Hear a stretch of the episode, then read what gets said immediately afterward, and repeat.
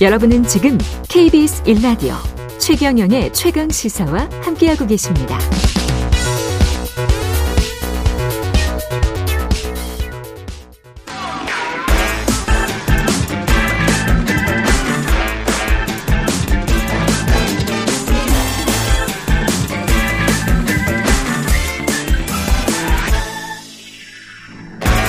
네, 한 번 더 뉴스 시간입니다. 오늘은 한국경제신문 최영찬 기자와 함께합니다. 안녕하십니까? 네, 반갑습니다. 예.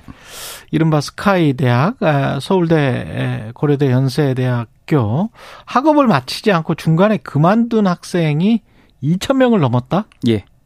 이게 이제 종로학원이 한 해, 올한 그 학년도 이제 2022학년도 지난해죠. 그때 그 한 해입니다. 아, 한 해, 한 해. 예. 그래서 이제 대학 알림이 이제 공시라는 게 있어요. 그걸 분석한 자료인데 2,131명이에요. 전체 재학생의 2.8%고 네. 이게 지금 매년 늘어나고 있고 그러다가 지난해 2,000명을 넘어선 거거든요. 음. 그러니까 중도 탈락이라는 거는 이렇게 분류를 합니다. 자퇴, 미등록, 그 미복학, 학사 경고 이런 건데 예.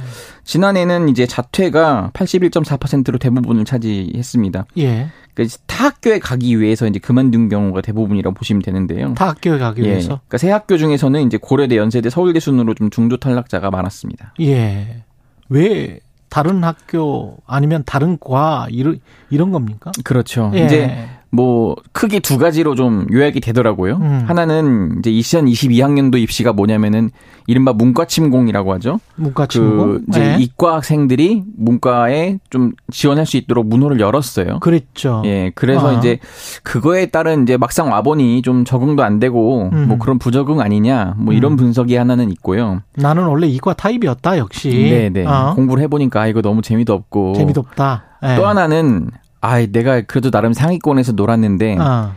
그래도 한 번, 두 번은 더 좀 의대, 적어도 뭐 의치한 약수라고 하죠, 요즘에. 의대, 의치? 치대, 한의대, 약대, 수의대. 아, 외워야 되나 네. 이거? 의치 한약수 뭐 이, 그런 뭐 이름을 딴 무슨 뭐 네. 사교육 시장도 있고요. 아 그래요? 네. 하여튼 그런 것에 한번 좀 전문직 시장에 도전을 좀 제대로 다시 해보자 해서 아. 나름 성공을 거둔 케이스들이 이제 이렇게 자퇴를 하는 것 아니냐. 그럴, 그럴 수 있네. 요런 분석들이 좀 있어요. 어쨌든 그, 그 래서네 한번 그런 거는 좀 자세히 이런 건 좀 그 깊이 연구를 해볼 필요가 있다고 봅니다. 그 저도 뭐 들은 바로는 지방대 어지간한 의대들이 다 서울대 공대 보다 지금 아, 그럼요. 예, 점수가 훨씬, 네. 훨씬 높다며요. 예. 그래서 다 지방대 의대들 다 채우고 그다음에 예. 이제 서울대 공대를 선택을 그렇죠. 한다.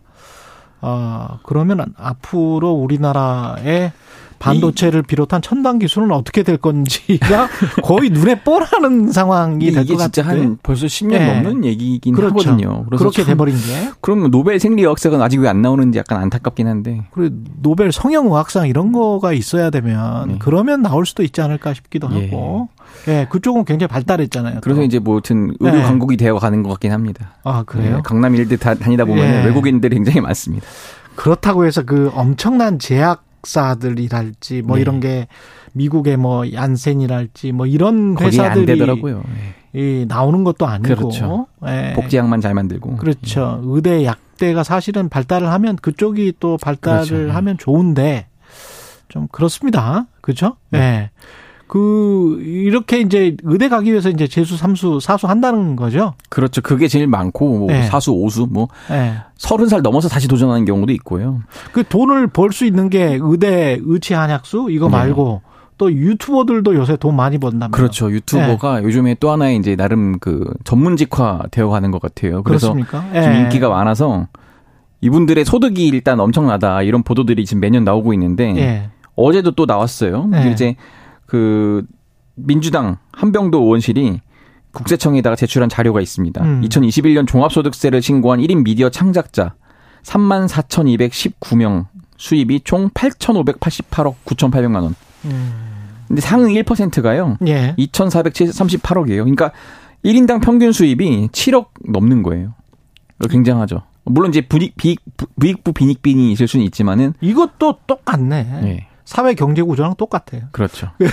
사실 상위 1%하고 상위 10%가 대부분은 아마 가져 맞아요. 10%까지 네. 하면은 한 50%는 가져가겠군요. 네. 그러니까. 상위 1%가 일단 한 거의 30% 가까이 30% 가까이 되니까 예. 상뭐 상위 10% 하면 뭐 5, 60%는 다 가져가고 그렇죠.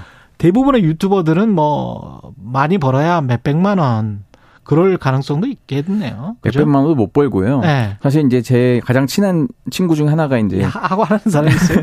예, 그 이제 공기업을 그만두고 결국은 이제 전업 유튜버가 전업 유튜버가 됐는데 공기업을 그만두고 예, 구독자가 이제 한 220만이 돼가지고 220만 명? 예, 들어보니 네. 지금 아무리 잘 나가고는 있어도 네. 마음 한켠은 늘 불안하다는 거예요. 왜냐하면 아. 유튜브가 어떻게 이게 알고리즘을 또 이렇게 바꿔가지고 그렇지. 내 조회수가 갑자기 안 나와버릴 수가 있기 때문에 어. 이러면은 정말 주변에 뭐뭐 구독자 50만이던 친구도 뭐 잘 나가다가 한 달 수입이 갑자기 50만 원으로 줄어서 결국은 뭐 다시 직장을 구하고 이런 경우도 있다고 합니다. 성공을 그래도 한 사람들인데 예. 남들이 보기에는 그런데도 그런 경우 아 실제로는 만만치가 않군요. 네, 그래서 이게. 막 그렇게 잘 나간 유튜버도 계속 음. 유튜브에다가 마케팅을 쓰고 하더라고요. 구글에다가 마케팅 음. 비용을 광고비를 내고 그게 이제 또 구글의 생존 방식인 것 같습니다. 아 그런 식으로 네. 하는군요. 이게 세금 탈루 수법도 그래서 좀 진화한다 이런 이야기도 있습니다. 예, 유튜브 관련해서 아무래도 이제 구글이 보통 저도 이제 해보면은 어 달러로 줘요. 그 예. 해외 계좌에다가. 아 해요, 그죠? 예, 과거 했었고 저 지금도 아. 그 계정만 있습니다. 하여튼. 아, 한국경제신문에서는 허용해 줍니까? 아니 그래서 지금 그냥 이제 그냥 아. 요즘은 이제 방치 상태인데. 아 방치 상태로. 예, 어쨌든. 어.